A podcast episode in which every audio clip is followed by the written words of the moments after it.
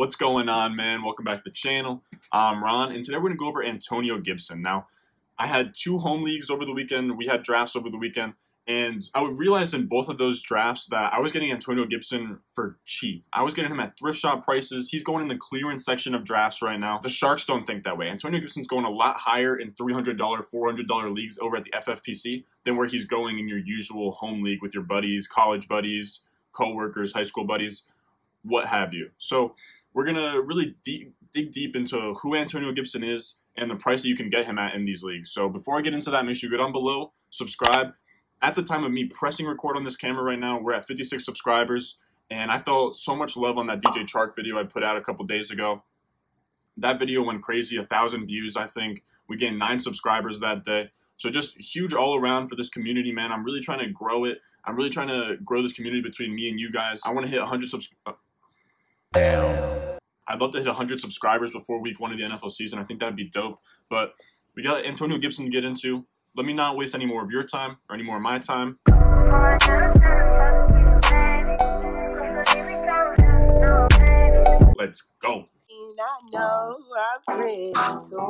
My nitty bag, my kitty boots. I got the juice. I got. Now, the name of this video is Antonio Gibson, the home league hero. Now, why is that?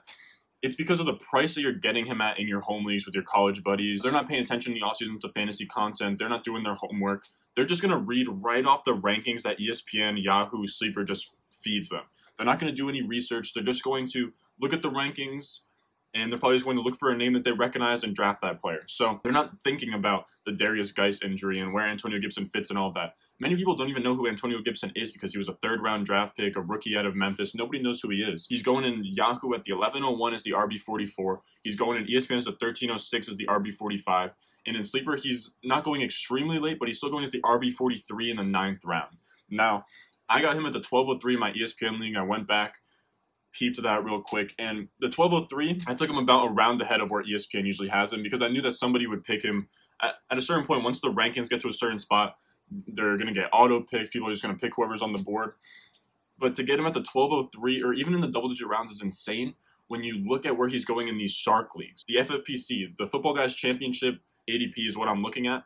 And that's those are leagues that I think are $350 buy-in. They're not messing around in these leagues like your boys in FFPC leagues, Antonio Gibson is going at the 802 as the RB33. That's just an insane value gap. If he's going as the RB33 in FFPC leagues, but he's going past RB43 in Sleeper, Yahoo, and ESPN, you're getting Antonio Gibson at an insane value.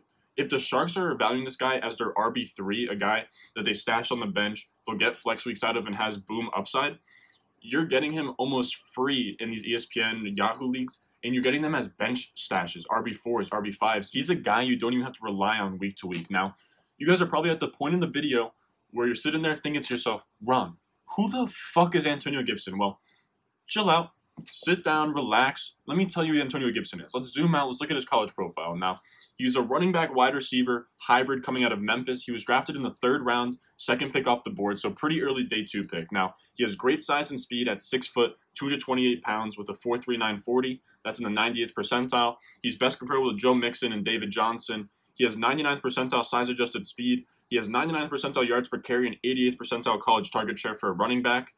Now, here's the problem with his profile. Now, these are all great positives, but why did he fall to the third round in the draft? Well, it was because he didn't earn a lot of touches in college. He only had 71 touches in his senior season at Memphis.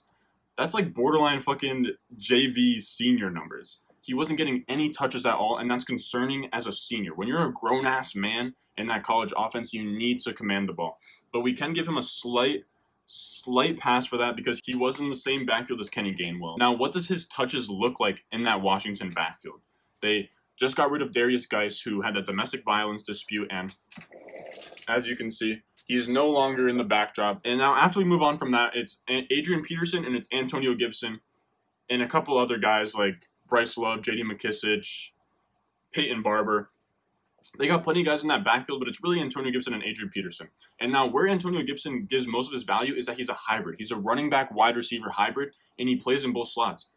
Washington, the Washington football team only has Terry McLaurin as their key playmaker, and then after that, it's nobody. So their wide receiver two is like Steven Sims, Trey Quinn. They got uh, I think Logan Thomas as their tight end.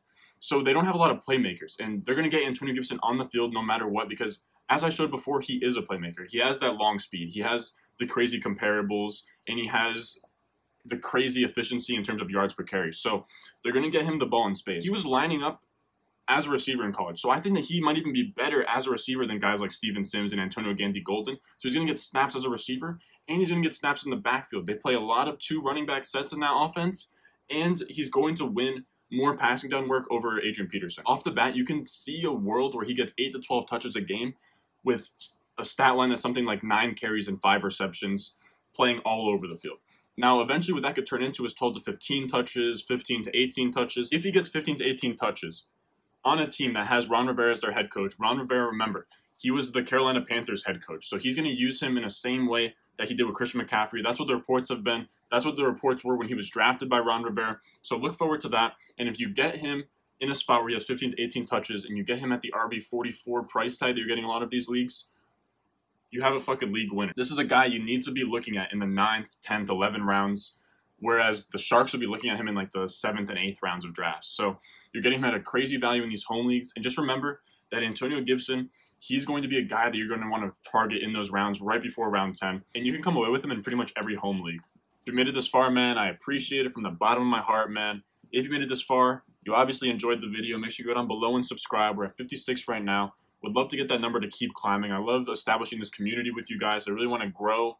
I really want to get outside the box. I'm, I'm going to be doing fantasy football now until week one, but I'm going to start drifting away from that, doing more other football content, basketball, vlogs with the boys. Who knows? I'm going to get creative with this channel.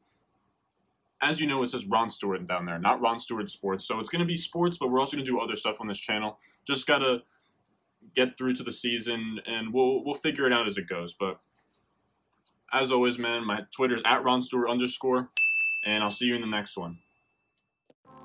Thirsty, thirsty, trying to choose. I mean, I know I'm critical. My nitty bag, my kitty boots. I got the juice, I got.